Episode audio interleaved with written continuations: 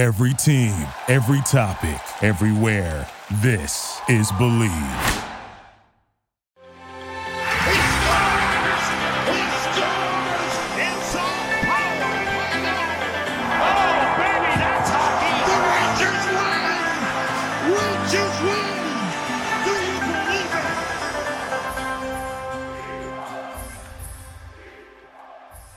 Welcome to another episode of the Blue Crew, a New York Rangers podcast on the Believe Podcast Network. This is a very special episode because it is Cody's 29th birthday. Dude, Not big 30th, right? It's 30? It's Well, you're not really making that big of a deal out of it. I thought 30 you'd be like a little bit more. Damn, you're 30, dude. Nah, dude, I'm I'm young at heart. Um, you know why though, bro? Like, I don't. I was. My friends were asking me too. I mean, obviously. Yeah, talk about how you're feeling about it. Yeah. I feel totally fine. I think Mhm. we're still kind of like kids, and and you know, like 40 is gonna hit me way harder than 30. I feel like when you hit 40, you're just like, damn, I'm at that point. But 30, I don't know, man. I'm still feeling like I could fucking run through a brick wall if I need to. Yeah, I actually, you know, I we can talk about some personal stuff before we get into hockey stuff. But I had like a not an epiphany or whatever. But last night Mm-hmm. I I cabbed home after like going out till you know I was out till like two a.m. last night. I went to uh, Rumpus Room for a friend's Humble birthday. brag, bro. No, no, I'm just, but I, but I like you know I took a cab home and I was like, I wasn't like that drunk and I was like, is We this even like, in. is this even that much fun anymore? Like, I Oh, I you're know. getting to that point, dude. Oh, I don't know, man. A month ago, you were like, bro, I'm like, oh, I, think it's really hit or miss though. Dude, I don't know. Next month, you're gonna start brunching, and then it's gonna be all over for you. Once I go to once I start going to brunch, I'm really I'm really calling the quits. Yeah, But- I, I don't know, man. Yeah, like it's fun being out with your friends and stuff. Like I, I was with two and three, like three or four of my really good friends, but Mhm. like at the end of the night, it's just like, all right, like, you know, like was this really like anything special? I don't dude. The thing for me is like, no matter what I do, even if I'm like at my high, I'm Mhm. still yawning at like 10 o'clock, 11 o'clock because I'm such an early bird. So Yeah. like brunch is ideal for me because you go to brunch, you get hammered, and then you go out all day. And like by six o'clock, like you know, the college vibes, you're like ready for bed. So it's so that for me is ideal. So like we hit brunch, you know, we Mhm. left like 2:30, whatever, went to br- uh Stumble Inn and stayed at stumble until like 5:30 and then just called it quits and I like Yeah. just came home and watch a giant game. Yeah. I tried to watch the Giant game. That game was was, terrible. tough to watch. Yeah, it was man. terrible. Holy Also, shit. I feel like you'd appreciate this. My so I was with like my roommate from college, George, and he looks at me. We were with his girlfriend also, and he's like, Uh-huh. "Dude, can you can you please leave? Like, I just want to get the fuck out of here." But she wants to stay. But if you leave, it'll help me like get out of here. This is probably like one a.m. And I look at him. I look at him. I'm like, "Well, now that I know you're dying to go, I'm gonna I'm gonna wait this out as long as I can, and I'm just gonna try to have fun for like another 40 minutes just to see you be miserable." Like, because he was like at the point where he's like. Just like nodding his head, not really dancing, like clearly wants Yeah. to the fuck out. It, yeah, was, it was so funny just to mess with him. that's like great. Yeah, that's always. I mean, that's great. Um, you're a schmuck. You'll you'll get to the point, dude. Like, I don't know. I mean, I, I was still I, like I still go out, but Yeah. it- it's just not the same. Like, I feel like once you hit like I don't know 28, your night your your going out starts consisting of like going to dinner, getting hammered at dinner, and then just like grabbing a drink after, and then going home. Like, you don't That do sounds nice. Yeah, like that sounds Dude, amazing. it's great. It's great. And then and then brunch, like you know, you get drunk at brunch too, and then that's when you go out if you want to go to like day bars and shit. But Yeah. um, yeah, I can't do like the. So funny enough, um, you know, my friend who you know as well, Kyle Axman, Mhm. hit me up and wanted to go to Gryffin, who's like my favorite house. Yep. I was telling you, my favorite house music artist. Uh, he's awesome. On Friday, and he was like, "I have an extra ticket, like VIP, like all this stuff, whatever." So I'm like, "Okay."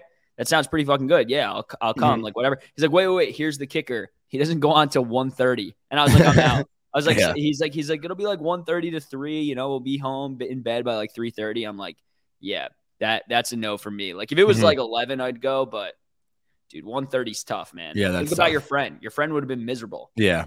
Yeah. No, that's tough. Um, but I guess yeah, enough of the therapy session. Uh, but happy birthday, and I'm sure you know Thank people you. will wish you happy birthday that are listening. Uh, as far as like Ranger stuff goes, I thought the Rangers did a really cool thing on Saturday. They had an open practice. There was a Mm. really good amount of people there. I thought it was Who'd like go with? I went with George, the guy I was just talking about, and my friend from junior, Ben.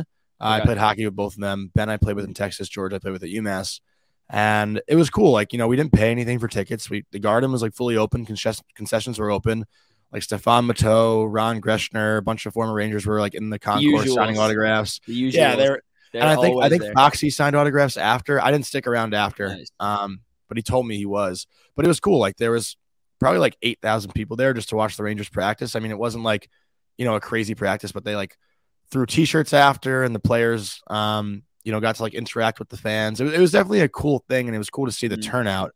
But yeah, I mean, I wish the Rangers could do more stuff like that, just to have you know fans involved. I know that other organizations do like season ticket holder kind of events where they open up the gar- or open up the arena and fans can like tour the locker room. So just like kind of stuff like that would be would be really cool.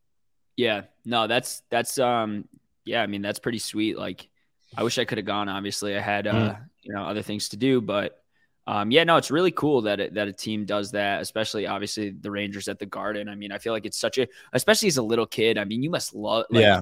not you personally, even though you are a little kid, but like No, I said if I was a little kid, I would have been eating this shit up. Yeah, yeah, for sure. And and also speaking of Foxy, dude, like if you want to, you know, text him and get him to like throw me some signed merch or something for my birthday, that'd be dope. Um, but you know, anyway, no, get him to send me a cameo. You know what I mean? Like look Yeah. alike. Um, That's no, true. but uh, but um, yeah, going on to some Rangers talk, man. There wasn't that much happening this past week. Obviously, they played the Bruins. Yes, I said the Bruins were frauds. Uh, yes, I got a lot of shit for it. But you know what? Eh, Listen, I never said they're not a good team. They're a very good team, and I, I, I still think they're a very good team. I just don't think they're they're going to be that team in the playoffs. That's all. That's all I'm saying. I don't We think they're going to be. It's that okay. team in the playoffs. Um, that being said, yeah, they they fucking outplayed us in in every aspect of the game. I don't. I think other than the last three minutes of the game where we were like firing on all cylinders Mm-hmm. and you know really really sticking it to them, I I, I thought we got outplayed the entire game. Um, that being said, I know I maybe like two weeks ago I said we can't keep doing this, but this is the exact game where you just burn the tape and move on. Um, yeah, but that's a measuring stick though of like where the Rangers need to get to. And that's what I said to you, man. That's exactly what I said to you. Like that game showed the Rangers are a really good team, but they're not the team right now. And they're not probably not even a top, you know, four or five team. They're probably in that like six to 10 range.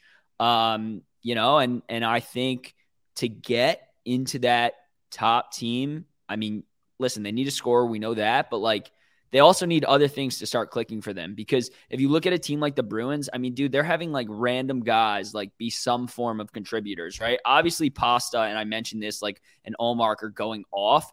Um, and you know, they got the usual suspects like who are really good, like Marchand and you know, Bergeron and stuff. But I mean, dude, like Dabrowski's going off. I mean, he has like 16 goals or something. I, I, I mean, obviously Lindholm is great, but they have all these random guys like Charlie Coyle has over 10 goals and, and Yeah. Frederic has over 10 goals. So, you know, we need guys on our side like the the Kakkos and the Kravtsovs and the Lafrenières and, and all these kids that we invested so much time and effort in. Like we need them to start really holding their weight in that regard. And it's not me saying that the kids can't, you know, still come into their own, whatever. That's fine. I just think they it, like it, it's time, right? It's time they need to start producing because if they don't, like whether we get a score or not, like that's not going to fix all of our problems, right? We need some of these kids and some of these top nine guys to start putting up points, right? We can't just have an assist every four games and be like, oh, this person's back. You know what I mean? But this is also what we talked about this summer when I said like this is going to be a year of regression because you can't just throw kids into this, you know, position and expect them to succeed right away. Like these things take so much time. Like it's, it's been not time, man. It's been time. No, it hasn't. It, it- dude, they, Dude, they- this is Kakko's fourth year in the league, bro. yeah, but he hasn't been getting like all that opportunity really until this year. I mean, uh, He I, hasn't.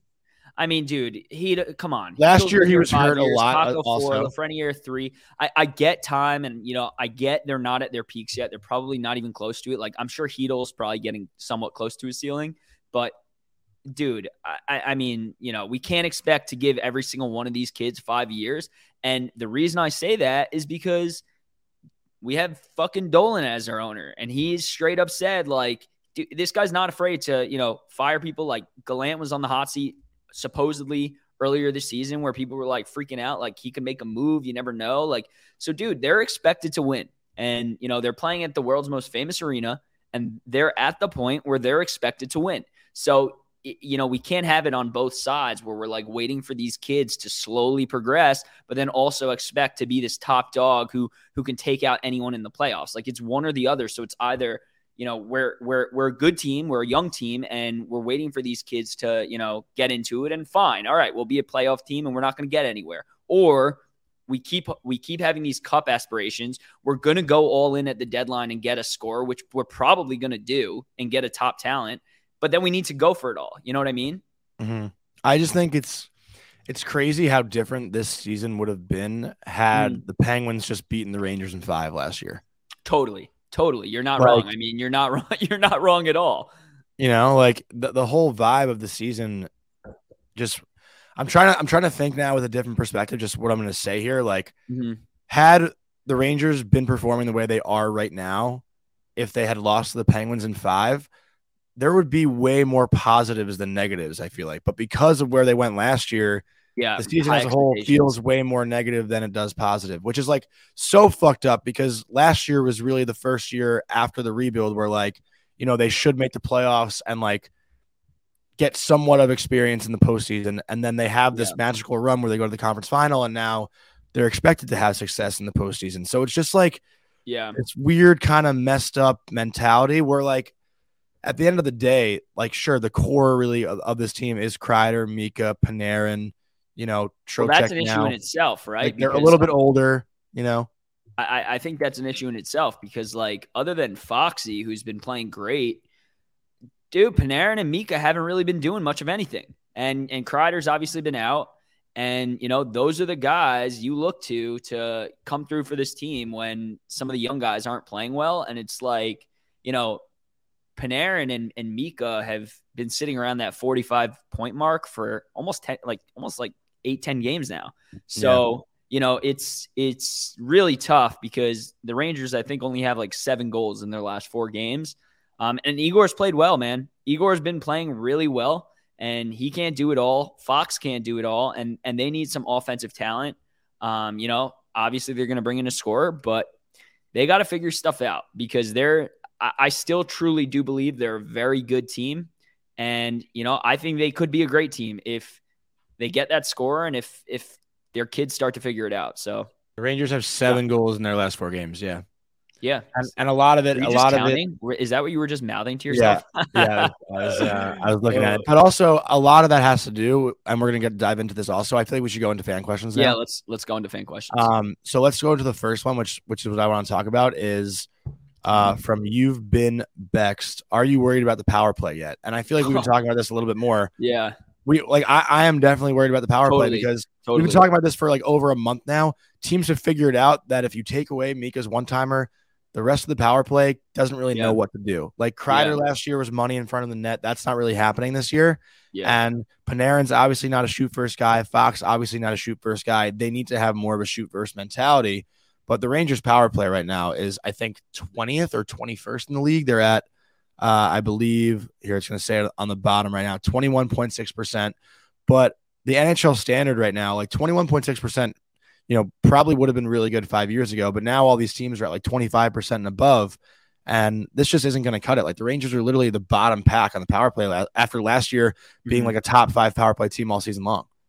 Yeah, I mean, listen, man, you're not wrong, and it, it- it's tough. I mean, it's it's been tough to watch, and I don't I don't know what they're gonna do. I mean, me, listen, Mika is one of the nicest one timers I've ever seen. So he he's as money as it gets, but yeah, Kreider's not putting those things in the net. Lafreniere's gotten some PP one time. He's not doing shit. Okay, I think I Everybody- saw the power play. The first power play unit has scored once on their last like 25 attempts. yeah i mean it's it, it's it's not good so i i guess you know i don't want to take too much time on this question but yeah i'm i'm i'm concerned i'm absolutely concerned on the power play and if you look at the rangers last year they were not a great team without their power play their No, power they- play drove them you know four out of five games they were they were getting power play goals and you know if you're taking that away like you're seeing they're not scoring as much and they need to find a way around that and and i just hope Gallant can can motivate them to you know figure that out but Yeah, no, I think. Listen, we talked about it last year in the playoffs too, right? Like, what do you need to win the Stanley Cup? You need good special teams and a good goal and a good goalie.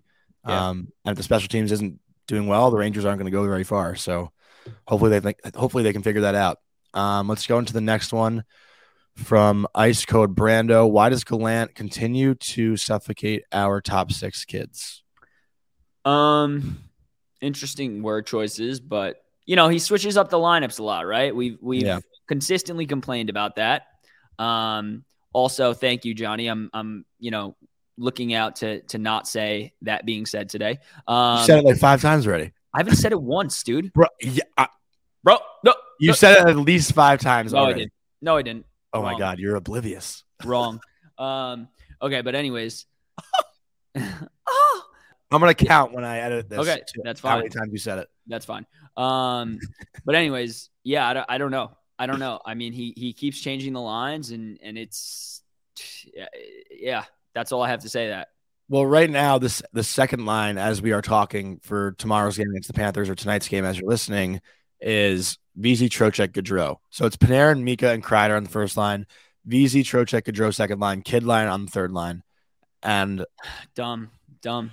listen, That line's I'll- not scaring anyone, dude. That second line's not scaring anyone. no, like the, like those like Trocheck, yes, but VZ and Goodrow are just not second line players. Like, I mean, VZ can be anywhere in the lineup, but like, is he a scary second Dude, liner? No. no, no, he's not. All right, let's So- let's move on.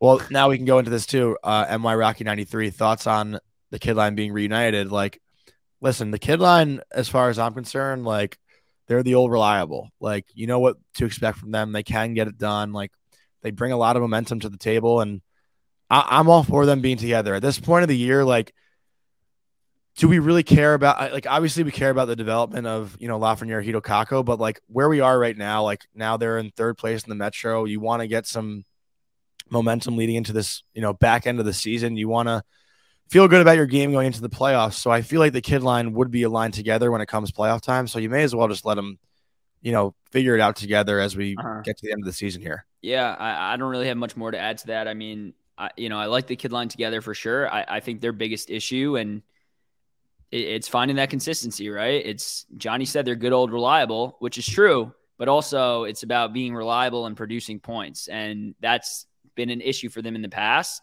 And I think if they could just figure ways to, you know, start scoring, start setting up plays, start putting it in the back of the net, cycle the puck and stuff, like they'll be okay. So mm-hmm. Let's go into the next one from Perry Cunavelis. This season has Fox been the best overall defenseman as far as in the league or on the team? I mean, I mean, I, on don't think. team, yeah, Yeah, on the team, that's that's that's a lock. Obviously, in the league top three, like in my, I, I mean, listen, I hate to say it, but there's no way Fox has been better this year than Erik Karlsson. There's just no way. No. I mean, he's been, he might be the the Hart favorite. Um, the guy has like almost 70 points in Karlsson, or, sorry, 62. 65 points. Yes, yeah, yeah, 62. So almost 60. He has 62 points in like 46, 47 games. I mean, He's also on a dog shit team. yeah, I mean, there's there's you know he's playing really well. Um, obviously Fox is playing really really well, as he always does. And then you have a couple other guys. I, I would say he's for sure top three. Obviously top first on the team, but Well, he's also been like the most consistent. I mean, I think other defensemen that have played really well, like Rasmus Dahlin stands out. He's Morrissey? been incredible. we talked Morrissey's about Morrissey. really. I don't I don't watch the Jets play all that much, so I can't really speak to that. Um, Dahlin's been really good. I watched a lot of Buffalo. Makar obviously has been great, but he's also had some, you know, iffy back and forth kind of stretches because Colorado had a lot of injuries and they weren't really good earlier in the year. And they're still not really even a playoff team right now as we're talking. Quinn Hughes, another guy who's been playing really well this year, but it took him like 30 games to score a goal. Um, you know, so I think Foxy's definitely been the most consistent outside of Karlsson. Yeah. And he should be getting more talks for the Norris, like in my mind. It just you know, he's not he's not such a flashy player, so it, it doesn't Yeah. look as pretty, and that's probably why he's not being talked about as much. yeah, but he's he's our Norris. All right, keep going. Mhm. Uh, from Eric Weinberger five, what move do the Rangers have to make to get closer to the B's? we uh we it's i literally asked this exact question um during our interview with nick and and i'll kind of reflect that here We should tell people too that we have a great interview today with Nick Alberga. Great Yes. guy, good friend. Should have mentioned that earlier. there's a couple guys who who they need who could really really help this team right now bo horvat's obviously one i know we're not particularly looking for a center but i truly believe and i said this to johnny i know it would be a mistake but i truly believe Filip is going the other way if, it, if you're making that caliber type of move strictly for cap space so I don't think at this point you can look at position player. I think you just need a guy who scores goals. Um, you know, Bo Horvat's a really good choice. Um, Kuzmenko's a really good choice. Another Vancouver guy. Um, additionally to that, obviously Timo Meier's been talked about. You know, Tarasenko is my guy. I think one of those four players would really, really help this team. Um, yeah, and uh, of course Patrick Kane as well. So those would be like my five guys. I think getting any one of those guys would really, really help this team, and uh, you know, it would get us closer. But but I think the answer lies internally. Like we need some of these kids to start producing a little bit more, and you know, finding that consistency and and evening evening us out a little bit because we're uh you know we're top heavy right now. So Also, the thing that is so good about Boston too, I think, is their decor is like so strong. I mean, not only are they solid defensively, but they have a lot of offensive talent too. Like McAvoy and Lindholm have been unbelievable this year. Connor I- Clifton has stepped up and played really well. yeah, Matt has been solid, uh, you know, offensively also for Boston. Brandon Carlo is a shutdown D man. Like this blue line is stacked. I'm, I'm blanking on who their Derek Forbort might be their sixth defenseman, but that blue line is so stacked. And then Omar, There's no Ben Harper, so let's settle down. Listen, like as far as skill goes, Fox and Miller are really the only I'm skill. taking I'm taking our blue line over the over the Bruins blue. line. what? I'm taking our blue line over the Bruins blue line. Yeah. serious? I, I'm not. I'm- I'm, not at all. Okay. I mean that's that's fine. I, I, what's your, what's your defense on that? Fox is better than McAvoy. Uh huh. K'Andre Miller is pretty much doing the same things offensively as Lindholm's doing, and I I like his shutdown ability. What a about the other more. four? I, I'm. Can I get there or no? yeah, yeah, yeah. Go. Jacob Trouba's our captain, You're going down a dangerous path again. You said shit about the Bruins last week. dude. I, that's listen. Offensively, there's no question about it that they're you know they're producing more than us. Like sure, and yeah, okay. Omar's playing better than Sheshty right now. Omar's playing unbelievable. That being said, like the blue line's the one thing on our end. Like I personally like our top four better than theirs. And and you know what? Schneider's been great too. Like you're telling me their third pair, you you take one guy on their third pair over Schneider because I wouldn't. I just think they're more skilled. Okay, that's fine. I think it's I think it's way more close. Like you're looking at me like I'm crazy, and I think it's way closer than you're. I'm not looking at you like you're, like you're crazy. I, I just think like uh, I I just I don't think our bottom four defensemen really have as much or, or nearly as much skill as the Okay. Boston Bruins. That's that's fine. That's fine. I mean, I, I agree that like Fox is better than McAvoy, but McAvoy is still like you know a Now top he's walking it seven, back. seven defenseman in the league. No, I, I think I take Lindholm over Lindgren. Ah, no, I love Lindgren, but Oh oh oh! but skill wise, no, but skill wise, you, you can't deny the fact that Lindholm's a much more skilled player than Lindgren is. No question about it. But we're also not talking about skill. We're talking about putting together. Well, I'm saying top to bottom, one to six, the Bruins are a more skilled blue line than the Rangers. Sure, but I don't think they're a better blue line. I think in, I think you got to weigh into the fact grit. You got to weigh into the fact shut down defensemen. You got to weigh into the fact like who's going to protect their goalie and block shots. Like I look at Car- Trouba, I look at Lindgren, I look at Schneider. Like those guys block shots. Like I, I I don't know. I mean, listen. All I'm saying is, and I, you can make the argument for either one, but I'm just saying it's a lot closer than you're making it seem. And I also think that like our blue line is incredibly underrated. Do they do some dumb shit sometimes? Yeah, hell yeah, they do. Okay, they absolutely do. Like when Trouba like kicks kicks the puck in, in our own net and stuff. Like, yeah, Mhm. nobody likes that. But that being said, I, I think our blue line is incredibly underrated, and I would take ours to war over theirs. That's all I'm saying. Dude, you literally have a that being said problem. I, I know I just said that. I know I just said that. You were to say You know what? to that note. To that note. Shut up. Yeah. Mix it up a little bit, you know? Let's go into the last one. This is from a good friend of mine and his first time asking a question. I, I know he's been talking about this for a long time too. B Koch 32. Do you think it will be beneficial for the Rangers to send Alexis Lafreniere down to the minors? It's a non-starter. it's a non-starter he- because he needs to clear waivers, so it doesn't. So it's Well, hypothetically, hypothetically. Oh yeah, I mean, of course, yeah, it probably would help them a little bit if if they could do it, but they can't do it, so it's it's just a non-starter. I want to go back to the point I made about had the Rangers lost in five last year. I think this year, if you, you know, send Alexis Lafreniere down, obviously if it's doable, it would be beneficial. But right now, where we are in the season, like you want him to, you know, get his game going for the playoffs. Like, listen, if you Did send him down, do that to Shane Wright, the crack? yeah, Shane Wright is down is down for the Kraken, and he came, Yeah. he came up and like scored a goal and like felt confident, but I think he's back down again.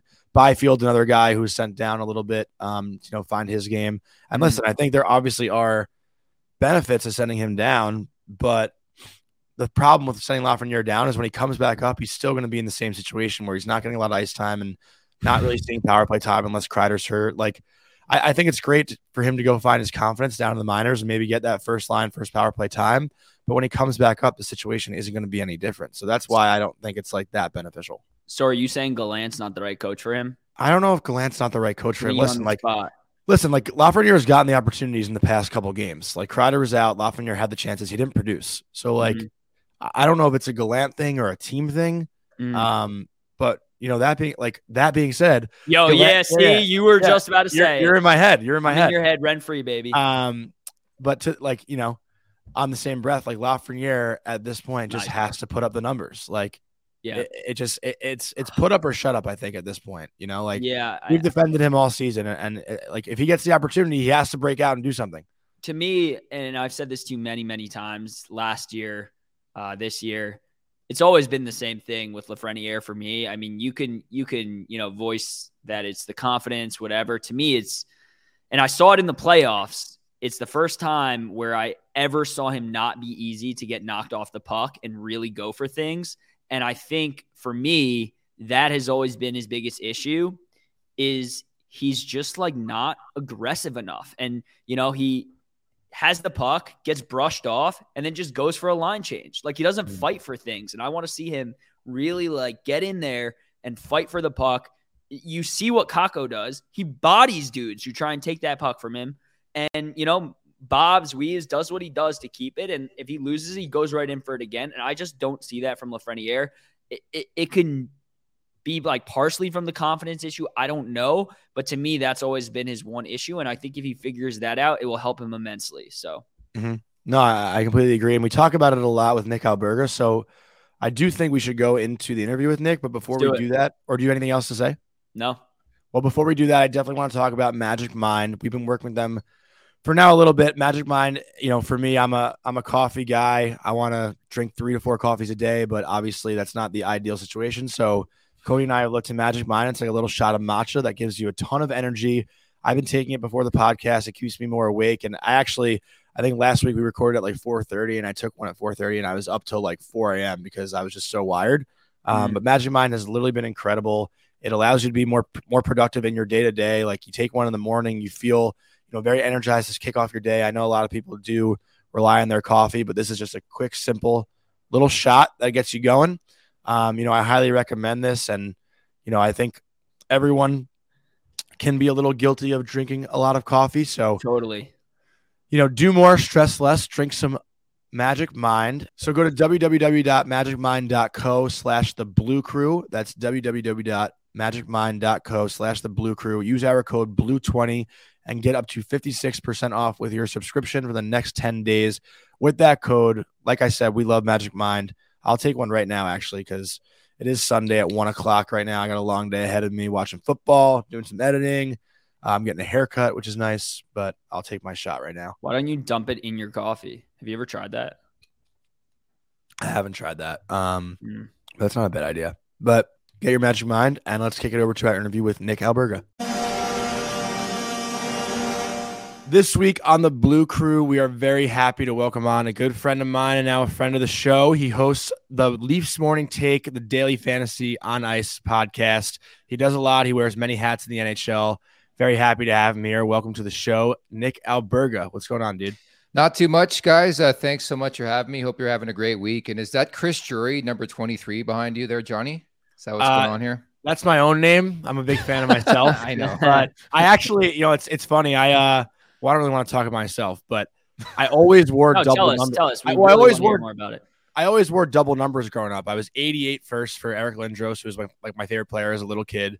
Then I actually wore like 66 one year because 88 was taken.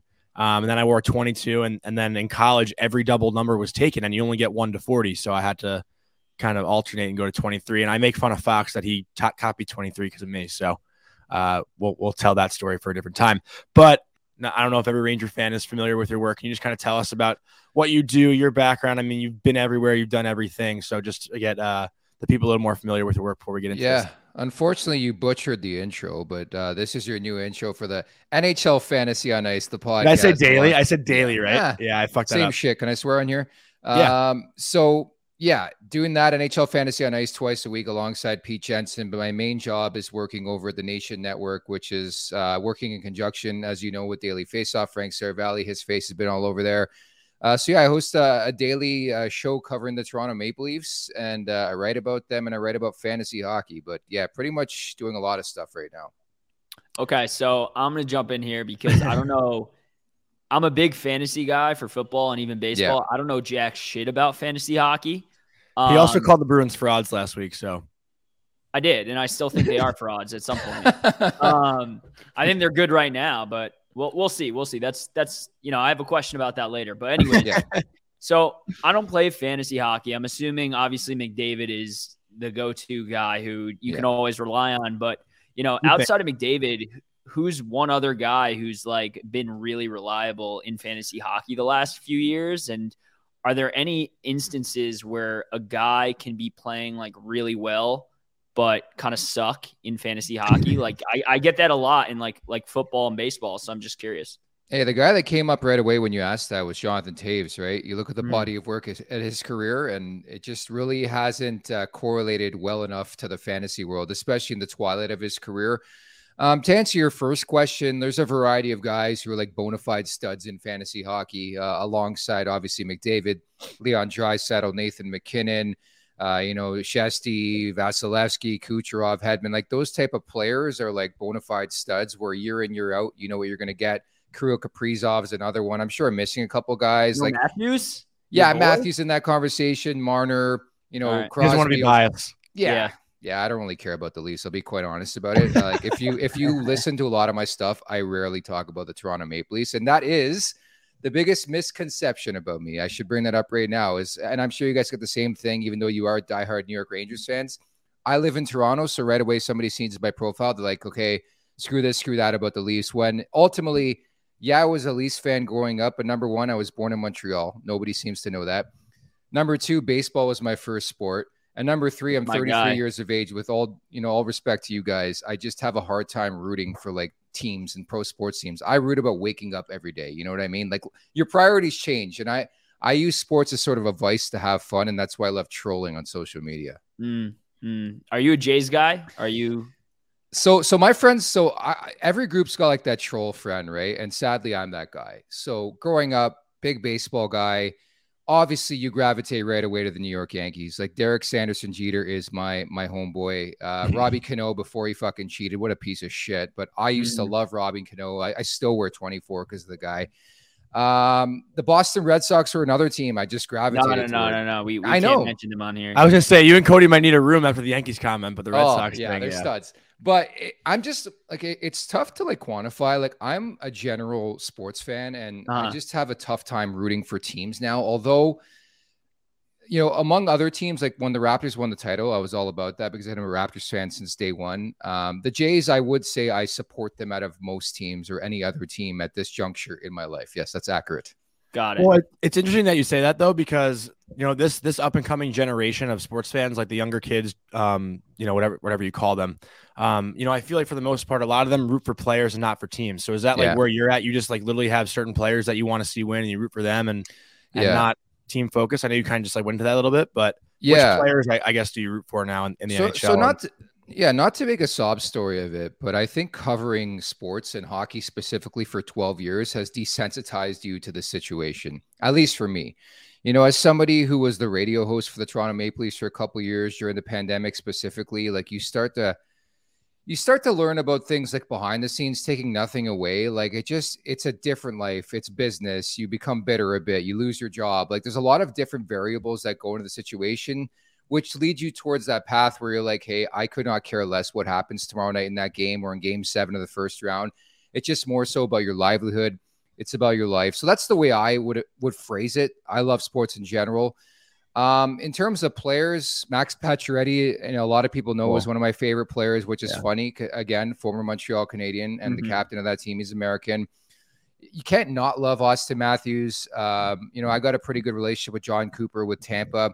Victor Hedman's my homeboy. Did a, a phenomenal interview with him way back when when I was in school at the World Junior. He was like the most humble dude I've ever met in my life, and I can back that up because I've been to Sweden and pretty much everybody there is like the chillest person on earth. uh, love Kucherov. I, I love a lot of skill guys. Like I was so pumped up last week. We had Claude Giroux, and Yeah, I saw like, that. my- that was awesome. he was my favorite player from like, and we're around the same age, but I was always a big Claude Giroux guy. Like I had his Mhm. jersey growing up, not growing up, but in the last decade. so like, it's always cool. You know, Crosby's always going to be in that conversation when you're Canadian. McDavid, Draisaitl, like, and you guys probably feel the same way outside of the New York Rangers. Like, I love fantasy hockey and fantasy sports so much, and it's been a part of me for like the better half of like the last 20 years where I'll tune into a random game on like a Sunday night between like the Wild and Sharks just to see what like Timo Meier does. Like I'm just Mhm. at that stage in my betting life. Yeah, that's that's fair. I, I'm that way with like. Funny enough, I'm I'm that way with baseball. Yeah. Um, and I'm also that way with football. I'm not that way with hockey. Yeah. Mhm. Like- What were, what were you gonna say, John? No, I was just saying, like, I, I kind of feel the same where I'm, I'm a bigger hockey fan than I am a Rangers fan. So, like, Cody shits on me when I, like, hmm. you know, tweet about the Devils or other teams that I enjoy Yeah. watching because I really just love hockey more than I love the Rangers. Like, Yeah. you know, it doesn't really Sure. affect my day if the Rangers lose, but I'm like more than happy to, well, I mean, it does sometimes because I do love the Rangers, but you know, I'm, I'm more than happy, like you said, to watch a fucking, you know, I actually watched the Coyotes against the Red Wings the other night, and that was an amazing game. Yeah. That shootout was incredible. Like, I just love hockey. I watch hockey every night. I just See- can't do it. I just Yeah. can't do it. Like It's- playoffs is a different story totally. But for me, you know, I'm a huge baseball fan and I'm a I'm Yeah. obviously a huge hockey like Rangers fan. Um, you know, massive, massive Yankee fan. I could watch any baseball game and just like throw it on. And, you know, I grew up playing the sport my whole life. And Yeah. I, I really respect the sport. Um, and I really respect hockey too. I just I can't do it. Like I watch another team that's not the Rangers and it just doesn't do it for me. Mhm. I don't know why. I- I respect women so much that I completely stay away from them. Yeah. I can't Oreo- believe you just said you Oreo respect the sport of baseball. I don't know what, what league you're watching in the last Well, I do respect 15 the sport of baseball. I don't respect Manfred. He's an idiot, but um, you know, and he, so that was the other thing. So there's so many things about me. Like I used to work for Rogers. Obviously, I love my time there. But like hmm, the things that I just can't help it. Like I have an itchy finger sometimes on social media, and I'm sure you guys do this too. Now it's like you you What does you that saying mean? Pardon me. An itchy finger? Johnny's never heard that. Johnny's too young. He doesn't understand. I, Yeah. I got you though. It's like I want to press send tweet all the time. Pretty much. Got that does that resonate in your brain, Johnny? a little bit more. so, yeah. so so pretty much what happens is Johnny like, I'll- does do it. yeah, Yeah, no, exactly. We all do it. Like we like something will come up in my head. I'll be like, you know, that's funny, but then you have to do like this secondary crop of it and say, hey, will I offend somebody? Will this piss somebody off? Will it piss off an organization? So Hmm. there was like a tweet a couple years ago. And for anybody who knows me and knows I love baseball, there's not a lot of people out there, specifically on Twitter, that know baseball is my number one sport. I hate I the didn't that. Houston Astros without dude, there, there's nothing you can do to bread tell and me to me. and so the Toronto Blue Jays go out and sign your guy, George Springer, who I think is a really good player. Don't get me wrong. But will I ever be a fan of him? Probably not. Because, and granted, people will come at me with, well, every team cheats the game. I get that. But what they did was despicable. Um, it sort of spit on my whole life of playing baseball, in my opinion. But I, I tweeted out something. It was George Springer. Like I was watching the game and he was like showing somebody on the team. I think it was Teoscar Hernandez, who, funny enough, was a former Houston Astro as well. Like he was Mhm. drawing something in the dirt. And so, like, right away it came to my head. I'm like, this will get some clicks. Put it on Twitter. I'm like, here's George Springer orchestrating and telling Teoscar Hernandez, um, you know, how he cheated, how they cheated in Houston. And like five minutes later, I got a phone call. They're like, yeah, you got to take that tweet down. So it's like, a corporate Really? world, yeah, corporate world's a lot different. Uh, I've learned to be a bit more careful. Obviously, now working with the Nation Network, still working closely with the NHL. I think there's a way to have fun, but I think you don't realize how easily you can cross the line these days. You know, I'm sure James yeah. Dolan loves you guys, right? I don't know. Uh, we yeah, haven't talked to him. we, we don't. If we're not on his radar, it's a good thing. But His um, parody account loves us. yeah, but no, no, you're abs- uh, You know, it's a fair point, and and you're Yeah. absolutely right. And Johnny and I were just like talking about it the other day. I mean, like, you know, at the end of the day, social media is awesome and everybody loves it, but it is dangerous to an extent, Oof. especially Twitter, right? So it's like you need to be careful with those things. But um, I did want to jump in before Johnny jumps in. Well, I wanted to, I wanted to, to add to your point there. all right, you can add to his point, I suppose. Well, no, to you, to you, Cody. Okay, okay. Yeah, definitely, I like definitely. I liked what you were saying, but I, Help me out, I also me out. think I, I am, but I also think like you know people a lot of people love to say that Twitter is the worst, Twitter is a dangerous place, but Mm. Yeah. everyone goes on there for a different reason. Like I don't I don't tweet to argue. Like I don't like I there are arguments that I embrace, but I feel like a lot of people just have different motives when they go on Twitter. Like like Nick, you're a funny guy. Like you like to have some laughs when you sign up on Twitter. Cody tweets, you know, once in a blue moon. I feel like I wish you can get on there more. How about that But- kid who just got who just came after me? He he goes on with an agenda. The one who called me like Oh, yeah. uh, a bum as rocks or something like that. like, Well, that, that, Bruins. Bru- that Bruins take, you kind of deserve that. one. dude. But no, I mean it's a fair dude. It's a fair take. It was the Yeah. same. It it correlates exactly with how the Yankees were playing. They were on pace to be the best team of all time last year, and they finished with 99 wins. Like He's to say fired up about to it. say the Bruins, dude, there's because there's three months left of hockey. Like to say the Bruins, I mean, dude, I have a buddy who's a Bruins fan, and he's like chirping me that the Bruins are the greatest team of all time. Like that's the most insane take I've ever heard. They're not better than the 06 07 Red Wings. No, dude, bro, The record probably is not even pretty better good. than the 93 94 All right, Rangers. just go into your question. All right. Anyways, anyways, don't don't make me get into this. But um, no. So you mentioned sports betting. So I'm assuming Yeah. you're you're you are a sports betting guy, right? Just hockey, bit of baseball, bit of basketball, but that's it. Okay. Yeah. So Not a so big, what not a big you- unit guy though. No, not a big unit guy. I got chirp on my boys uh, for that tweet since you brought it up, Johnny. So, uh, and sorry to interrupt, Cody. Like, No, so you're the World I Junior game. your- yeah, fucking piece of shit. we're never going to Um, get to this question. It's going to be the best question of all time. Uh, should I tell this story or mo- move on with this? Tell it. Uh, Tell it. Cody's frustrated now. Yeah. get. I Tell it. it. No, no. No, no so long fine. story short, World Junior game a couple weeks ago. U.S. is up two nothing. I was like, Canada's winning this game. I'm Canadian. They win every time. Hmm. So, so I, I decided to put some money. But I'm the type of better who just likes to like have fun. Like I work too hard for my money to bet big. So I literally put five bucks down. It, it- paid out like eight. I was like, whatever. It's great if I can do this. So they won. I posted on Twitter. I made the mistake of posting the amount that I, I bet the unit. and everybody's all over me. My buddies in our group chat on on on Messenger were all over me. I'm like, hey, I just like to have fun. Just leave me alone. Okay, Cody, go ahead. Oh, that was the whole story. Yeah. No, Yeah. no, I'm kidding. Um, no, no, but uh, no, but so you mentioned your uh, you know, hockey better. Like, what do you think is one surefire hockey bet this weekend? Hmm. Um, yeah, that's really it. On When's the this uh, spot. podcast going live? well, yeah, this is coming out probably Monday. So Yeah, Okay. yeah. No, I'm asking for my friend Johnny so he can so that when it comes Well, I out went on, on- Monday, we can. I went on Nick's how you- show last week, and and we we were hot. I was like five and one in my six picks, and I think Nick was four and two. Oh, that's huge. That's huge. Okay, okay. I have another question for you. And uh, Johnny wanted to ask something about this, and I know, so I'm purposely stealing it. So Fair this enough. is our iteration of fuck, kill, marry. okay. Um, which clutch performer do you want on your team come playoffs? Mitch Marner, Mika Zibanejad, or Jake Guentzel? Okay, so Marner, Zibanejad, and Guentzel. That's so funny that you picked those three. I had Marner, Panarin, and Hughes. Okay. So so I'm just trying to like quantify how it correlates to like fuck Mary Kill. Uh well, Mary- it's like you know, In, you- in you terms of toss clutchness, one, just yeah, yeah. you get like- one for one playoff run, you have one for the rest of his career. correct. Whew. Um and then It kills Marner, the guy Guentzel, and Zibanejad, kills the guy I don't want, right? Yeah, kills Yeah. the guy. You got to just cut. You couldn't figure that one out. I don't know, man. Um I'm sorry. To, I'm gonna get heat for this. Mitch Marner, man. what has he Oh, done in the playoffs? You're killing him. He's the guy. No, I mean honestly, he's the guy who I was going to kill too. Not not even being bi- biased Yeah. for Mika. I just think like you know if you're talking playoffs, like any Leafs guy, you just got to cut bait on. Yeah. Yeah, so I I would go. Uh, I guess I'd fuck Zibanejad and Jake Guentzel's my boy, man. Uh, Look at it. Look at hockey DB and go look up Jake Guentzel in the Stanley Cup playoffs. Yeah, Every he- fucking game I we bet on this guy, and he scores and he wins cups. Like it's it's easy for me. Dude, we He's- we know. I mean, he's money. he he. Oh, you know, yeah. Against the Rangers in that seven game series. I mean, I was with Johnny and he scored two, and we were just like, all right, we're we're, we're gonna peace out. Um, and that goal in Game Seven he scored was fucking sick. Yeah. Doesn't get enough credit. stuff. That like Yeah. kicked. He like kicked it in midair yeah, and then knocked it on his back and out of midair. That was Yeah. so sick. Yeah. Yeah. Mika Mika is also a very very clutch player come playoffs, but yeah, Guentzel's like he that guy's borderline automatic. Mm-hmm. You- if you had Zibanejad on to talk about being a DJ, like that's my biggest fascination with the guy.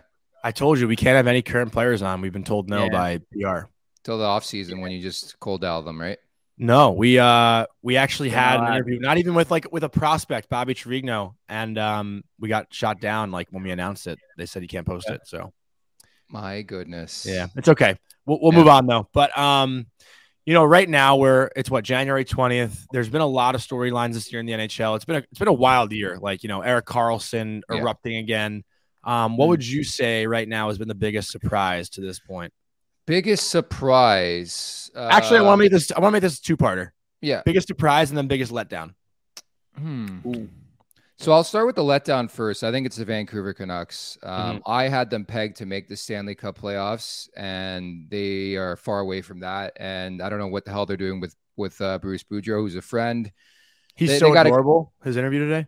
Yeah, I talked to him earlier today too. Uh, just pull the cord, man. Like it's just a tough, tough situation there when it comes to Gabby and, and the Vancouver Canucks, and they have no clue what they're doing. Like I, I still think Jim Benning's there, by the way, because like JT Miller, and I'm, I- I'd love to get your thoughts, boys, on JT Miller at some point because I start to wonder, yeah, an exceptional player, but why has he been on 17 different teams? And I keep asking this question everywhere he goes. Character like- issues. Hmm, there's your answer. Yes. What'd you say? uh, Character issues. I mean, that's Wow. obviously why. Like he had he had issues with the Rangers when he was on the Yeah. Rangers. I I mean, mean, that like one clip this year that went viral too of him slamming his stick in the back of the net for. I uh, mean, yeah, yeah, sick player Um, though. Sick player. yeah. That's I mean that's a that's a good uh that was a good question, John. I I could tell he didn't, Johnny. he didn't give his. Uh, he didn't give his his uh his. What was the first part? Surprise. Surprise. Yeah. Um, it's got to be Boston. Uh, I've, I get this question a lot. It, Mm. it's Boston, and I'm sorry to say this because you are a Rangers podcast, but like It's okay. nobody in their right mind could have expected the Bruins to do this. Um, I I wondered Yeah. if they were going to be like a bubble team, right? No Marchand, no McAvoy, no Carlo. There was others who were missing in the first like 20 games of the season, and they literally just kept winning and winning and winning. It's got that last dance feel to me, at least. Like Patrice Bergeron, God, don't do that to me. he strikes No, me as a guy. He strikes me as a guy who's just gonna like hang it up like when he's still in his prime. And I understand he's getting a bit up there in his 30s, but like I still think he has a lot of game left. He just strikes me as a guy that one day is gonna be like, you know what, I'm done. And he's on a one year contract right now. They got Krejci in the mix. Like it just has that feel in Boston this season. Yeah, yeah, no, that's that's a good point. Um, yeah, I mean, I don't think anybody anybody could have predicted Boston would be No. this hot this early.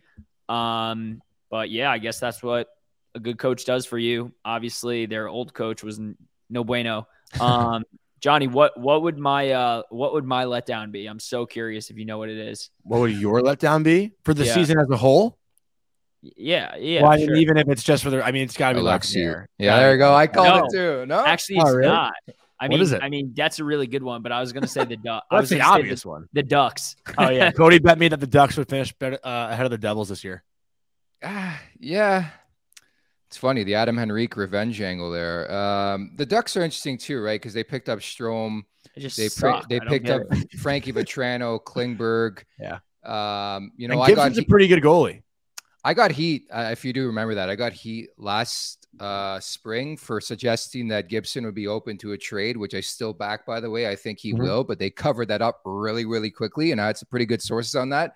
Uh, but yeah, they're just a team, especially in that division, right? Like it's so wide open, like Seattle. As we have this conversation, I was just gonna say that's the surprise. That's my surprise. because then First now you, you exactly you start to see like Edmonton starting to cook, Calgary. I don't know what the hell's going on there, but on paper they're a really good team. LA backed by Pheonix Copley. Like, are we serious here? Like, there's so many open question marks with that division, and then you look at a team like Anaheim just couldn't capitalize on it. Mm. Right. Huberdeau, I think, has been a big letdown too this year. Cooper, He was my he was my first pick in that. That was your guy. draft. Yeah, that was your Yeah. guy. Well, because because Anadua fucking stole Kaprizov right from underneath me. But yeah, no, like Huberdeau to me, I thought obviously, you know, Matthews puts up 60 last year, but I thought Yeah. Huberdeau could have been MVP. Like I thought Mm. like people people had a misconception about Barkov and Huberdeau that Barkov kind of carried him, but I thought it was the other way around. Like I thought Huberdeau, Yeah. you know, for the most part was the, you know, heart and soul of that Panthers team. Obviously they get swept by Tampa in the second round, but man, he's had a tough year uh, out in Calgary. Analytics community hates Huberdeau too, which I Mhm. think is uh, really, really interesting. But I just it, it shows you, and you guys know this being in that market too. Like when you're under the microscope, taking nothing away from Sunrise in Florida, they have like four media members. Like you can get away with having a couple shit games in a row. You can't do that in Calgary. You you Right. have one bad game. They're like, hey, why were you a dash three tonight? And I think it spiraled a, a bit out of control. I think the other thing that's working against him is the head coach, Daryl Sutter. Like he Mm. doesn't care who you are. We're playing some crash and bang puck And it's the style's a lot different than I think what he's accustomed to seeing with the Florida Panthers. So I do think there's going to be a bit of a transition period. I think if you're asking me about fantasy hockey, I- still think there's value in Huberdeau in the second half to find his game. I mean, you don't just you don't just wake up one day and get 100 points. Like you have to have something to your game that leads you to that ability. So I do have faith in Huberdeau here in the second half, and especially moving forward. This is just year one of this contract. They rewarded him, and I think it'll pay off eventually. Mhm. Yeah. No, I, I have to agree. Like good And- players always figure it out. Yeah. Yeah, yeah, he'll he'll be just fine. And also, speaking of Huberdeau, I know he's obviously not on the Panthers anymore. But Johnny, you said the only game this week was the Leafs. We also have the Panthers on Monday. Yes. You're welcome. Honestly, You're do they? Wait, I Yeah, we do. But Johnny's on um, the sauce all right, for all right, Friday. I got a good question. I did take like right. two hour nap, hour nap before this. Yeah, exactly. You got to have some magic mind. Um, but anyways, Friday. Have you been watching the Rangers at all, like here and there, Nick? yeah, I have. I have. Okay. So you obviously know they're, you know, top six, seven, eight team in the league, any anywhere within that, you know, six to eight range. But ten right now as we're talking. Sure, but probably Just saying. still not playing up to the level of a team like the Bruins right now, obviously. So, like, who do you think is one guy that the Rangers need added to their team? Um, you know, to to be able to not only compete but beat a team like the Bruins right now in the playoffs. They just got him. It's my boy Ben Harpur, who was called up like a month ago. That's my guy, man. I met him last summer. Absolute beauty. Um, Sniped last night. Yeah, he Yeah, that goal. pissed me off, by the way. And I texted him, like, dude, I got Swayman in fantasy hockey. Like, you just didn't have to do that to me. But good on the kid. Uh, Your he's an absolute goal. gem. Yeah, exactly. First Yeah. tuck as a Ranger. It's got to be feel good. Maybe Margot Robbie's in the building. You just never know on Mhm. Broadway, right? It's always a good Yeah. feel there.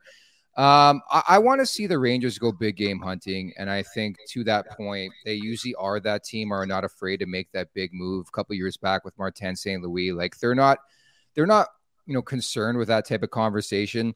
I think they have to realize they have one of the best goaltenders on the planet, one of the best defensemen on the planet, Hmm. some unbelievable forwards. To me, they still make the most sense for Patrick Kane. Uh, obviously, the correlation, the friendship Really? with Artemi Panarin, the chemistry. Uh, but I want to see them, you know, get a big time stud. I don't know if they're going to be involved on Horvat, who sounds like it could be imminent. Uh, Ryan O'Reilly, but I think they can definitely utilize what they've stockpiled in terms of assets and turn it over because I, I just think the window and teams always talk about this Hmm. if you have an opportunity to win the Stanley Cup, it's just so hard now. There's even two more teams, so there's 32 in the league. I think when you have an opportunity and you have a goalie like that and a defenseman like that that you can really ride in the playoffs, I say go after it with within reason here. Yeah, I mean, Johnny and I have have talked about this a good amount. Um, obviously, Kane is you know one of the names who who keeps consistently coming up, but um, yeah, I mean Horvat. I, I- I know he's not the position we're looking for. Ideally, we want a right winger, but yeah, you know we need a goal scorer more than anything else, and like that is that is he's the definition of a goal scorer. Like obviously, Timo Meier would be ideal, right? Because he could slot right in there, but they need to figure some shit out with their cap. But yeah, Kane, I mean. Yeah, I, honestly, I'll take any one of them. I'll, I would take Vi- I would take Vatrano back. Just saying. Well, I was just Yeah. going to say Vatrano too, right? He was a good fit last year, no? Yeah, Mhm. He was great, and fans loved him. I think he scored like 13 goals in 21 stud. regular nine, season nine games, or something. But yeah, yeah, he was. All, he or maybe all- total. So Yeah. let me ask you guys this: Would would would Alexi Lafreniere in your world still be an untouchable because he has been linked to the Vancouver Canucks, right? We've talked about it. Um, you know, we go back and forth on it. I, I, think, and Johnny, correct me if I'm wrong. I think we came to the conclusion like it just doesn't make sense for the Rangers to move him. They're not going to get even close to like Yeah. what they want for him, and his upside is still quite literally an unknown, right? So like they have these tough decisions to make at the end of this year between Heedle, K'Andre, and Lafreniere. They're probably only going to be able to keep two.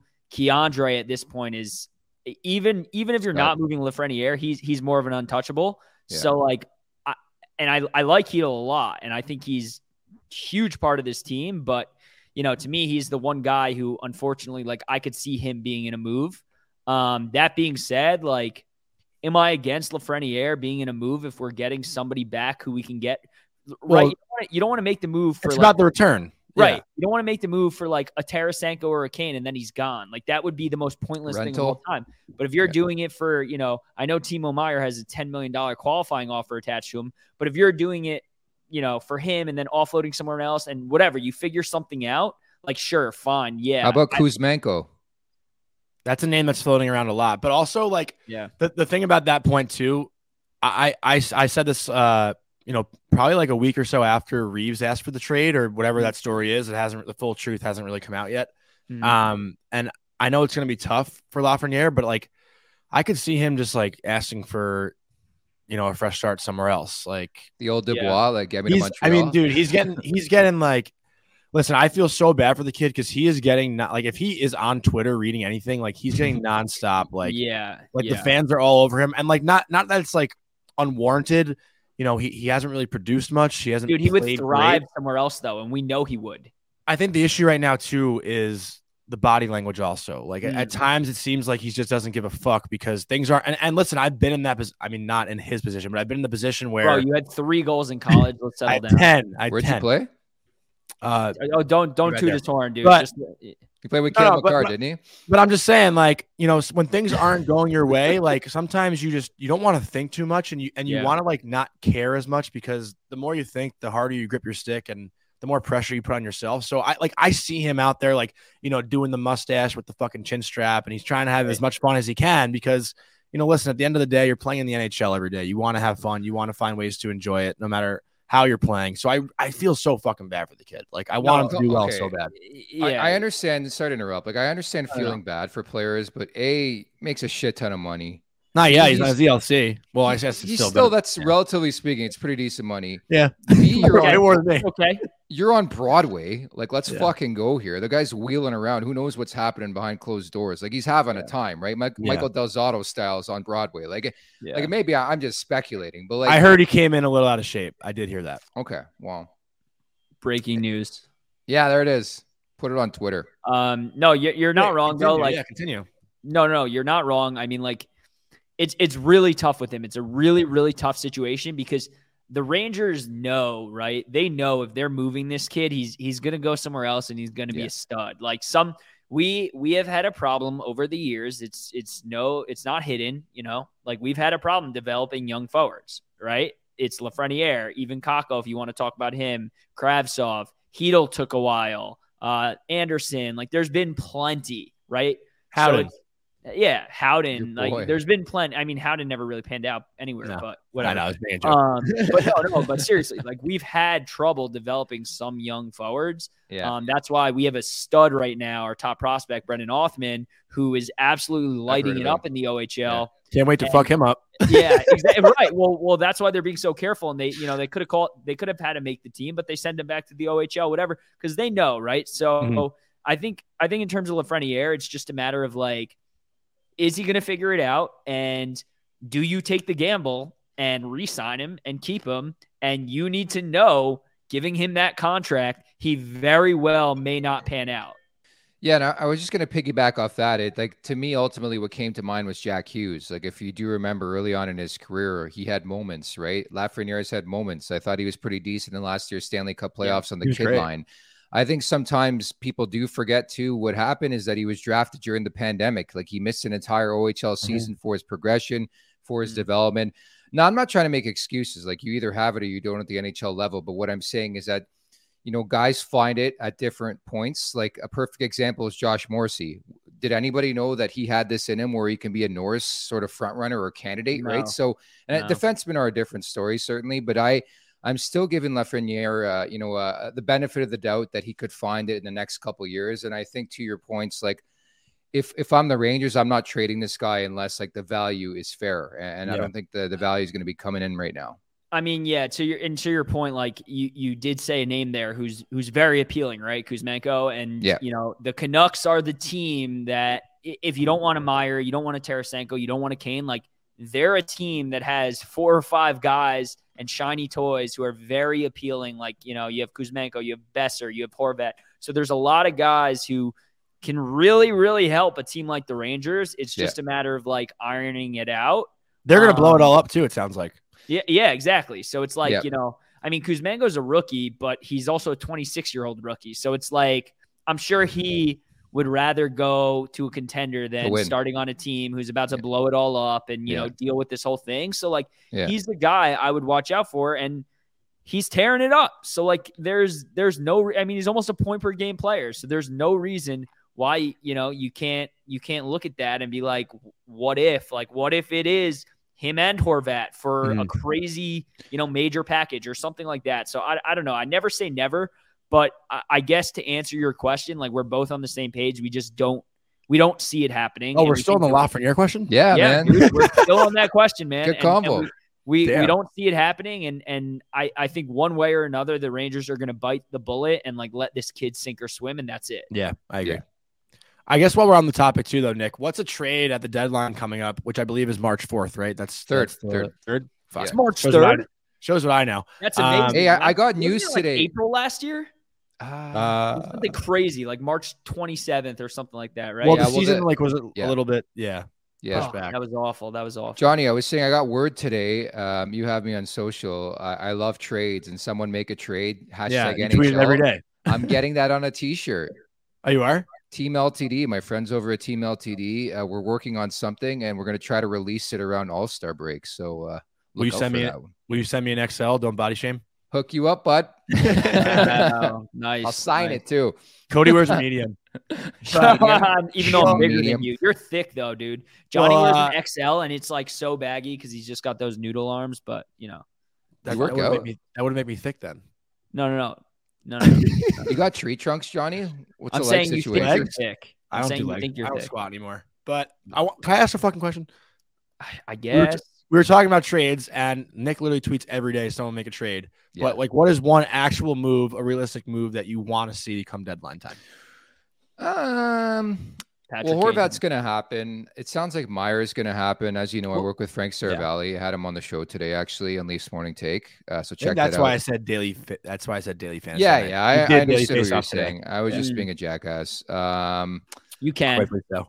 I think can. St. Louis guys, like to answer, like another guy that would make sense for the for the Rangers now and long term, Vladimir Tarasenko. I love the Russian effect with Panarin, by the way. Um, Cody's six to midnight right now. Yeah, What'd you say? exactly. Like, yeah, I think he It's like would make Cody's a lot. six to midnight.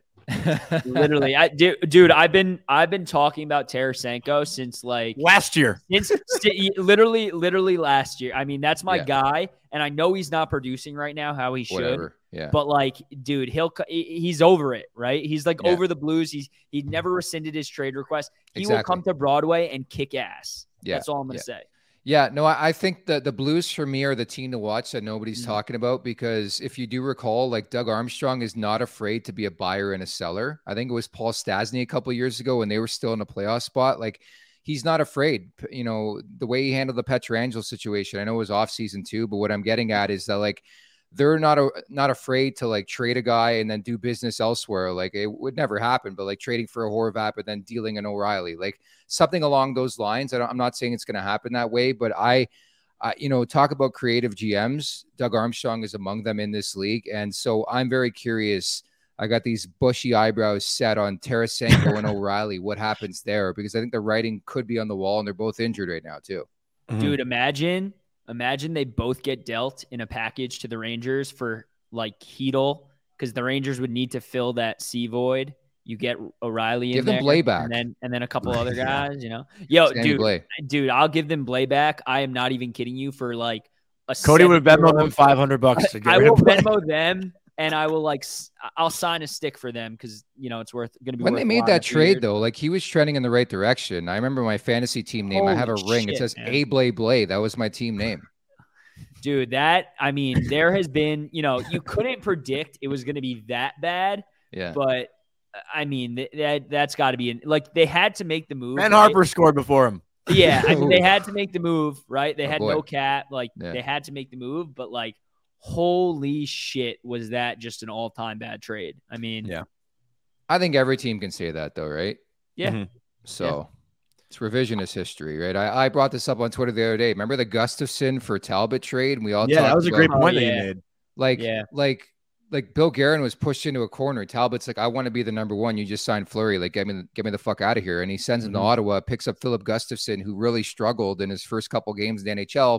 And now he's pretty much competing for the number one job with with Marc Andre Fleury. You just never know. But I I think that's the great element of sports is like there's a bit of risk involved. Like there's a bet every time you make a trade. Is it going to work out? Is it not? On paper, it looks great. Sometimes it doesn't work out that way, right? Mm-hmm. It's a fucking crazy business, man. And, and although, and like, you know, what I love too is like watching these guys come out of nowhere. Like, you know, Yeah.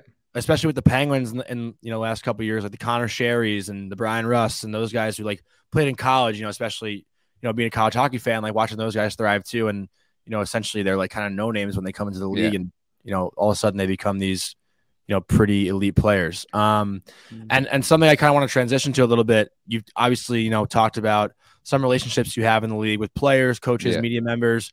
I'm curious about any Ranger players in particular. I don't know if you've interacted with any of them, but even if it's not Rangers, like who are just your favorite players that you've had the chance to interact with or hang out with or even like drink beers with?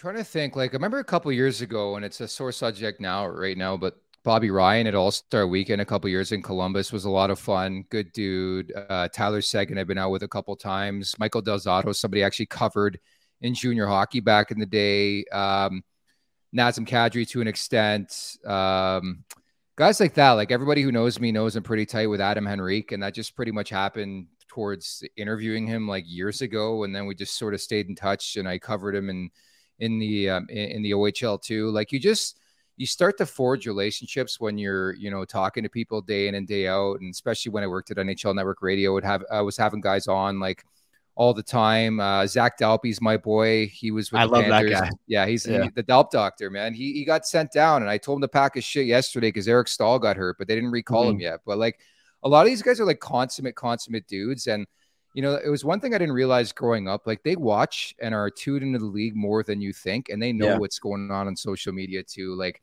I, I know, I know Dalps got after me a bit because I tweeted out a couple weeks ago. I'm like, "Are the Panthers making the playoffs?" And he like messaged me. He's like, "What's what's with that tweet?" I'm like, oh, "I forgot you follow me. Whatever." it's it's so true, dude. I have I have Yeah. one really funny story actually that I want to I want to tell quick while we're on Yeah. that point. Last year, the Rangers played the Bruins. Funny enough, because they played the other night, and I one of my covers articles was like the Rangers money line in Boston, like it's the Johnny Lazarus guarantee. Like obviously, like the Messier, you know, making a joke out of that. After the game, the Bruins won like four to one. McAvoy is a good friend of mine. He likes the tweet, then DMs me. Good call, Messier. it's so fucking, so fucking funny, man. Like these guys are, like you said, they're so in tune with it. And sometimes you do forget like who is looking at your stuff. You know, it's yeah, it's kind of wild. But also Well, like yeah. Zac Dalpe did that show between two posts, like the between two ferns knockoff. I thought that was so fucking funny. I don't know if you saw that. uh, I a didn't see back. that. I It didn't was it was that. when he was in uh when he was in Cleveland. Okay. So this is way Mhm. back. Yeah, it just Yeah. it's it's one of those things and, and and that's why like and I understand it's like I don't want to call it my brand, but I'm not afraid to be cynical. Like I'm not afraid to give my opinion. But it sort of Mhm. sucks. Like even for example, now you asked about Anaheim. Like I'm buddies with Henrique. They fucking suck. Like I went to the game against the Leafs. Guy hooked me up with tickets. I go to the game, takes a, a puck right off the face, like a, a shift in. So Leafs for the entire first period. It was seven Cobb Leafs in that game. So I text him after the game. I'm like, ah, like what, what the fuck do you say to somebody who loses seven nothing, right? Yeah. So I think it, it makes you humanize the situation really, really quickly. But again, I think players also understand within reason. Like I have a job to do, and I'm not I'm not afraid to give my opinion. Like Yeah. at bits and points in my life and my career, yeah, it's it's bit me in the ass in terms of you know people coming back at me, but I think it's assumed in sort of the role and the position that you can't be afraid to share how you feel. At least that's the way I feel. Yeah. No, I, I completely agree. Yeah, Um, no, that's a good point. I, I have one more question for you here. Um, you know, if you're talking about not being afraid, so I guess my last, ask about Provorov. no, I'm not. But Oh. um, Fuck. my my yeah, no, I'm, I'm thought- avoiding I'm avoiding Okay. that like the plague. But uh, my last question for you is, who's better dressed, K'Andre Miller or Auston Matthews? Oh shit. K'Andre's my boy, man. I fucking love him. Mm-hmm. Um, Enough said. we'll call it a split. Man, I think Matthews is a really underrated dresser, dude. uh, Say so. Put it this way. They're So both, yeah, they're both. So me and Johnny did that YouTube show for the NHL in September. I Mm-hmm. was donning the mustache. It's my brand, the Golden Muzzy, as you guys know. Amazing gif. And so, thank you. And so, I donned the mustache in New York, and I would say it was, it was greeted differently than I would say in Toronto. Like that's all the rage in Toronto, and it's because of fucking Auston Matthews, man. This guy Mhm. came in with a duster, and everybody has a fucking mustache. Every person in this city has a mustache. I went to the states. I went to New York specifically, and a lot of people were like, "Oh, you're growing it for something." I'm like, "No, it's a it's just- joke. Yeah. it's the normal thing, right? And you're you're sort of like not not made fun of, but like it's it's it's different for somebody to have a mustache. Whereas here in Toronto, because of one singular dude, Auston Matthews, the contrarian himself, has a duster. Everybody's got a mustache. It just Right. it, it just shows you the sex appeal and the reach. But K'Andre Miller's a pretty spiffy dresser. I've seen that too. It's honestly Alright. such a funny point. My friend came to my apartment two weeks ago with a mustache. I was like, dude, what the fuck? Exactly. Dude, I went out. We did a, a vicious pub crawl on the Sunday before. Luckily, I had like two days before that YouTube special because I was in a mm-hmm. way, boys. I was feeling it. yeah, you did New York the right way. Oh, exactly. It was like a, a, a brunch pub crawl that turned into a 12 hour pub crawl. Johnny doesn't do brunch, so don't talk about don't. it. I wasn't even invited, so it doesn't matter. Yeah. Next time. Uh, but yeah, like that was a thing. I had the duster and everybody kept asking about it. I'm like, this thing's really, really normal. And then, you know, it's so sad to say, and you shouldn't be this way. Like I, I go, I got so conscious of it. I literally got home and shaved it off. I got off the plane. I'm like, that's fucking it. See you later. Yeah. later. That's so funny. I, Hey, I wanna- want to spin this to you, Johnny. Yeah. Okay, so uh, we got to correlate this into a TikTok clip, maybe, or uh, did I call it tip top? A TikTok clip, easy Mhm. for, for me to say, or Twitter. So Pete Jensen, my co-host, uh, rocked you big time in the YouTube special, Oh yeah. asking you if you Cale Makar, if you were Cale Makar's water boy. So I want to put a clip together, and I want to know the true story. Like if, if you and I walked in, in a room into a room right now at Ball Arena, Cale Makar's there, would he know who the fuck you were? Dude, what? Yeah. What? All right, you see- before before before Johnny says anything here, I'll say it because I know what he wants to say. At What? the end of the Stanley Cup final, Julie Oh, Stewart yeah. Binks Okay. went up to Cale Makar and Well, people said, thought that I asked her to do that, which I didn't. no. Uh, yeah, I know. You told me that after. Yeah. You, Oh, you no, told me you Cale- it. Cale and I played together for one semester. It's not like we were like it's not like we were crazy best friends, but like he lived across the hall from me. We hung out like most nights. Like he would come over, like we played shell, and you know, in, in my in our apartment. Sticks? Yeah. Um, no, he like, but like, I like I never said I was best friends with him. You know, Yeah. People- You're forgetting everyone- the best story though. That up? That Frank Vatrano gave you your first beer ever. that that is true. I actually uh That's because sick. Frank's a, Frank's a UMass guy, so we had a UMass tailgate. Frank always came back like before the season started to kind of hang out with the guys. My freshman year because he was friends with that senior class. Yeah. and he just like handed me a beer at, at a tailgate and was like, "Want a shotgun freshman?" I was like, "Fuck yeah!" And I texted my dad after I was like, "Frank Vatrano just handed me a beer." My dad goes, So "Who the sick. fuck is Frank Vatrano?" Yeah. Johnny was sober till college, so that's why. It was Yeah, his. That's No, not it- true, it's dude. so it's so funny you say that because even growing up, like I don't know about you guys, and it sounds like the same. Like I grew up around a lot of hockey players. Like Mhm. one of my good buddies growing up was drafted by the Avalanche second round. Uh, he Who? was a goalie, Trevor Cann. He's way back when, 89 born, so you Mhm. wouldn't even remember. But anyways, he blew out his hip, had to have surgery, never was the same again. But he used to play for the London Knights, who, as you guys would even know, being Americans, that's Yeah. the team to play for in the OHL, maybe even in all of all of Canada in terms of uh, the CHL.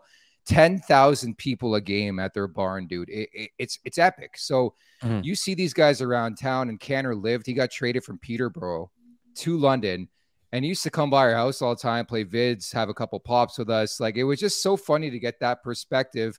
And so naturally, when you start covering the NHL, like you bump into guys you know, like even Del Zotto used to play there. I used to see Mm. him like, and then like a couple years later, I'm like, this guy's on the fucking New York Rangers, and I would see him out like randomly in London because it's a smaller type city. So Yeah. I think ultimately when you start working in the industry, you start like bumping into players more and more. And and that's exactly like how I met like Ben Harpur last summer. I met him at Dave Pagnotta's golf tournament. The guy's a beauty. Like he was in the Yeah. limo with this party bus that we put together that I was in charge of.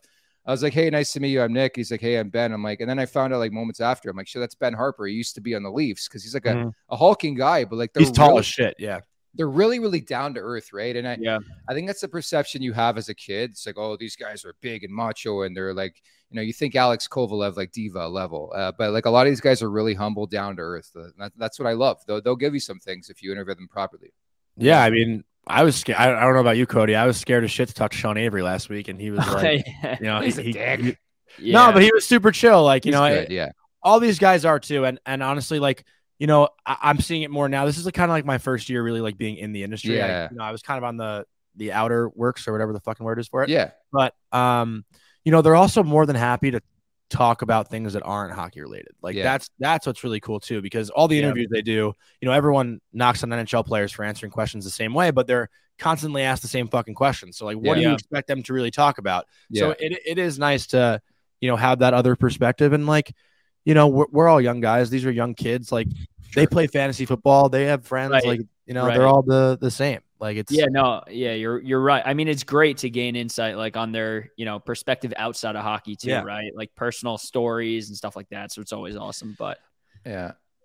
But I yeah, wanted to think of a hard hitter to wrap up with, but I, I, I'm kinda happy got- I got some clarity on the Cale Makar situation, man, because that was eating me away since I found out you even knew each other. I really want to know if Cale actually knew you, so I'm happy we uh, solidified that. What do you think I would lie about that? I don't know, man. I don't know. I'm kidding. I, all I'm saying, all I'm saying is I did see a $100 Venmo request to Julie. That's all I'm saying. right Oh, around the time wow. of the Stanley Cup, you know, wrapped up. So I, I'm just gonna leave that there.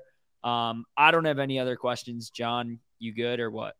Yeah, I'll, I'll just I'll clarify one more thing. The water boy comment was because I think That's I good. told Pete I only played like two games my sophomore year. Like I was a healthy scratch like every night, so I was like the mock PKer in practice. So I like I was just trying to block kill shots get That's the lineup. sick. That's sick. I would still take that any day. Like my one aspiration in life was to play D1 baseball. I never got to that level, man. I would Same. just like to ride Same. around, pack chews left and right, and just have a time, but never got Not as that level. glamorous as you think. I mean, I didn't play base. I didn't play baseball, but like you know.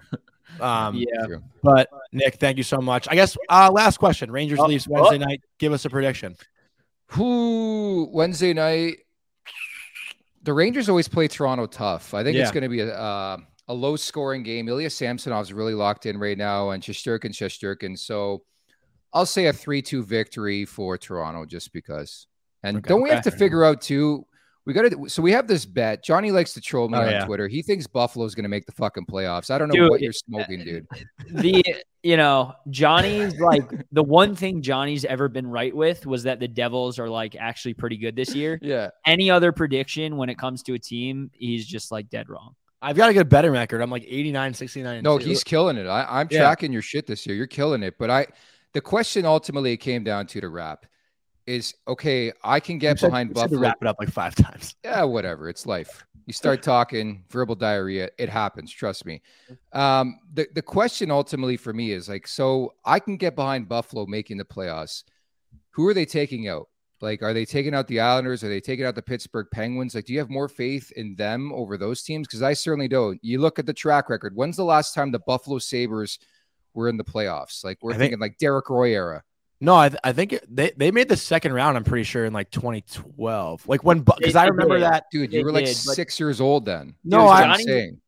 I remember that uh, significant. I think I, I don't know if it was overtime, but Miro Satan had like a filthy backhand goal for the Bruins on Ryan Miller. Dude, the in, guy's like, a the GM now. of the He's been gone for years. dude. No, but I, The only like reason Johnny hops on Buffalo is because we love Tage Thompson. That's the that's stud. the one and only Yeah. reason. I, I kid you not. Like we are, you know, we would Yeah. we will welcome him with open arms eventually to be a blue shirt. But um, another guy, another guy I'm friends with actually. He was gonna come on our show. He was gonna go. come on our come on our show, show, dude. be He was gonna come on our show this He- summer. he was he was gonna come on our in. show, and then I I texted Johnny like after he started tearing it up. I'm like, yo, there's there's there's no like way. no chance Tage is coming on our show now, right? And he's like, not a fucking chance. Yeah, like, all right, But back to your back to your question, Nick. Buffalo's four points out right now. The Islanders aren't even in a playoff spot. Okay. I think I think if any team is going to drop off, and this is like you know Cody's going to shit on me now because I said Pittsburgh was going to go to the fucking Stanley Cup final and win the Metro. Dude, you said they were going to come in first in the Metro. I. I just said that, okay, okay, okay. Yeah. yeah, he did. that? He did. but um,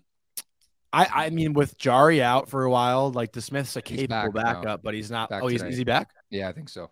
Oh, um, I saw today he was still out, but Well, you're probably right. I I mean, listen, I think Buffalo just they've been consistently like the second best or, or best offensive team in the league. Like they're you know they're outscoring everyone.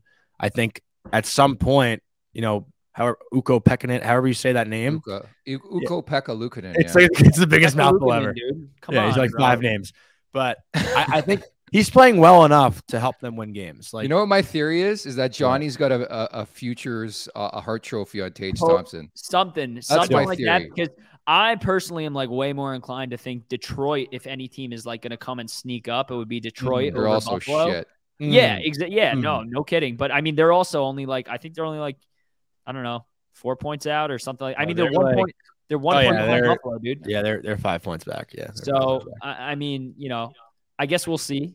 But I only have two Yeah. futures bets. I had Panarin to an MVP, and I have Oettinger to win the Vezina. That's my only two. I your bets Oettinger call was bang on. Let me Yeah. just say that. Yeah. Fuck you, Cody. my food Um, is here. Huh? My food is here. Okay. Uh, Nick, thank you. sign. Thank you so much. We'll, uh, you know, we'll have you back on. Come along this, or you know, as we go on in the season. But um, Yeah. you're the best, and, and thank you so much. Thanks so much for having me. I just will say, in uh, wrapping up for the 18th time, that I would love to go to a game at Madison Square Garden. Dude. I've yet to go to a hockey game there. I want to.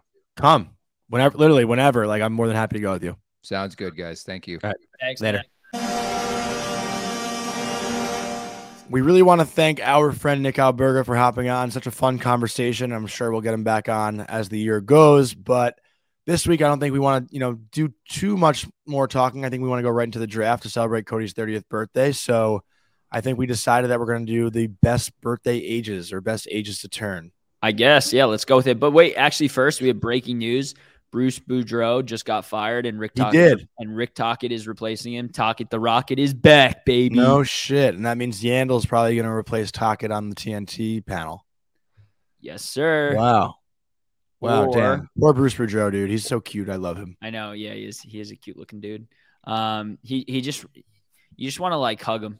Yeah. I feel so bad. He's been handling the situation so well. like- unreal, unreal, and and honestly, huge shame on on the Canucks management for Yeah. for keeping around like like literally terrible. yeah, they're gonna they're gonna blow their whole franchise up come deadline time. Yeah, give us Horvat. But- Let's go into the Um, draft. You go right. first.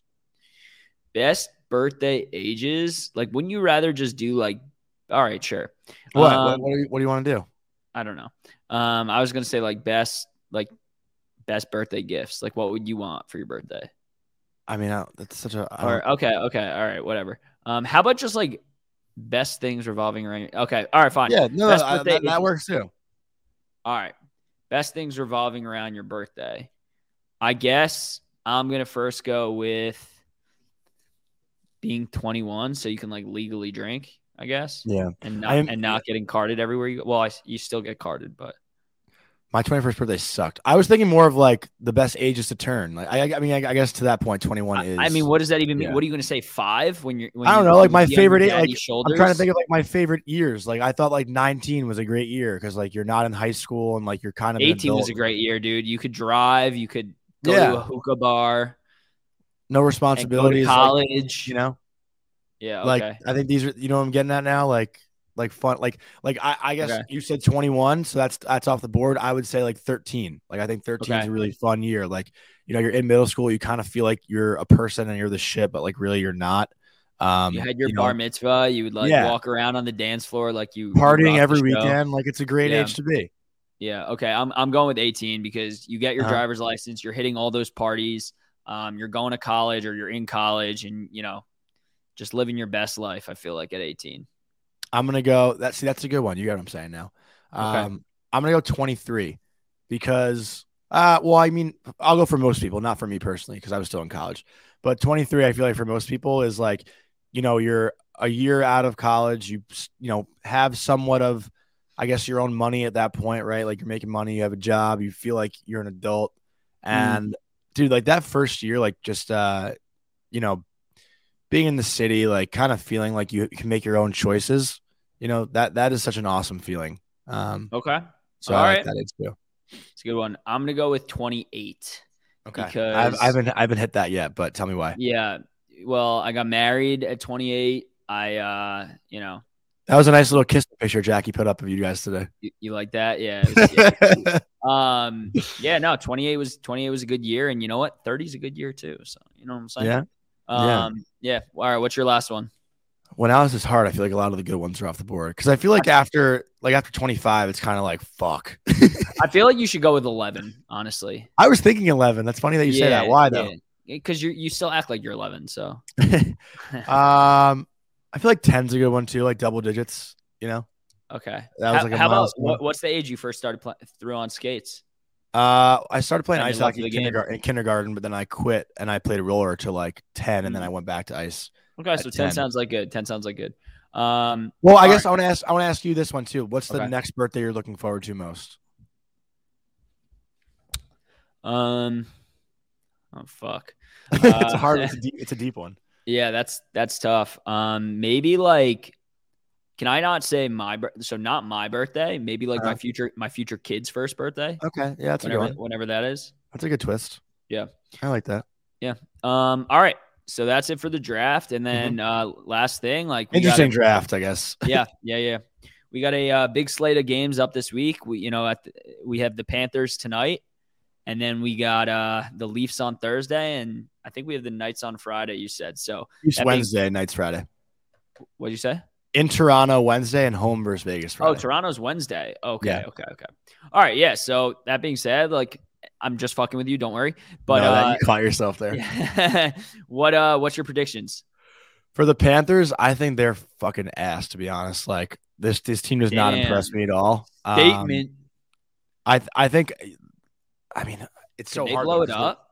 The Rangers are. us- What's up? Could they send us Matthew Tkachuk? You think? You No, think? def- definitely not. But Damn, damn. I think the Rangers win this game. Um, I'm going. I'm going. By the way, you are gone. Yeah. I'm gonna say four two Rangers.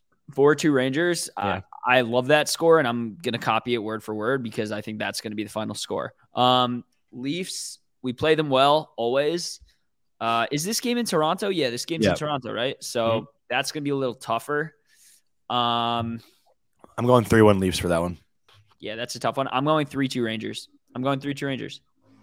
And, And, then, then, home against Vegas Friday. Vegas, we smoked them last time we played them. Um, I know they were injury riddled, Mhm. but I think this is gonna be close. I think I think this is gonna be a good week for the Rangers. Finally, um, you know they've been a little cons- inconsistent as of late, but I, I want to say they're gonna come out hot against Vegas, four to three Rangers. O- OT win. OT I like win that. against Vegas. I like that. Also, I should mention that I think Halak's playing versus the Panthers tomorrow. Just a heads up. Can't fucking wait. Love that guy. Um, but as far as the Vegas game goes, yeah, OT sounds about right too. I I, I could take an OT game. Who scores the game winner? Predict it. Four three though. I don't know if I like four to three. You like five four. I know you. No, no, no. I like low, like lower scoring, like two to one, Ooh, okay, Two to one, And I'll go Mika. Give Mika an OT winner. He's due for one. Mika, Yeah. I'm going Kaapo Kakko. I mean, yeah, it's, uh, it's all hypothetical. Probably won't even go to OT.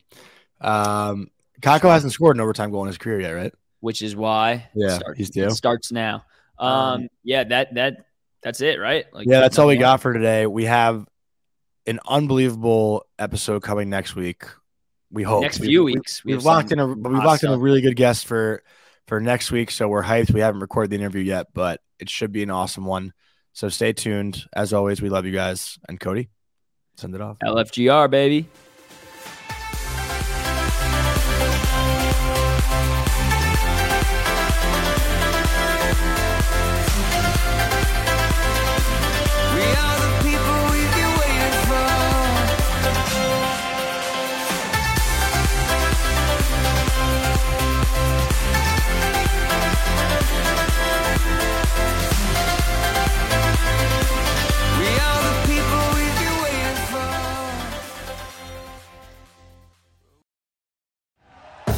Thank you for listening to Bleav. You can show support to your host by subscribing to the show and giving us a five star rating on your preferred platform.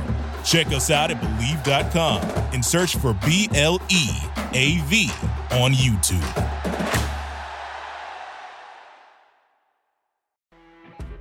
You know, when you're listening to a true crime story that has an unbelievable plot twist that makes you stop in your tracks? That's what our podcast, People Are the Worst, brings you with each episode. I'm Rachel. And I'm Rebecca. We're identical twins who love true crime cases that make you say, didn't see that coming, and we hate the people responsible for them. Listen to People Are the Worst now on Apple, Spotify, or wherever you get your podcasts.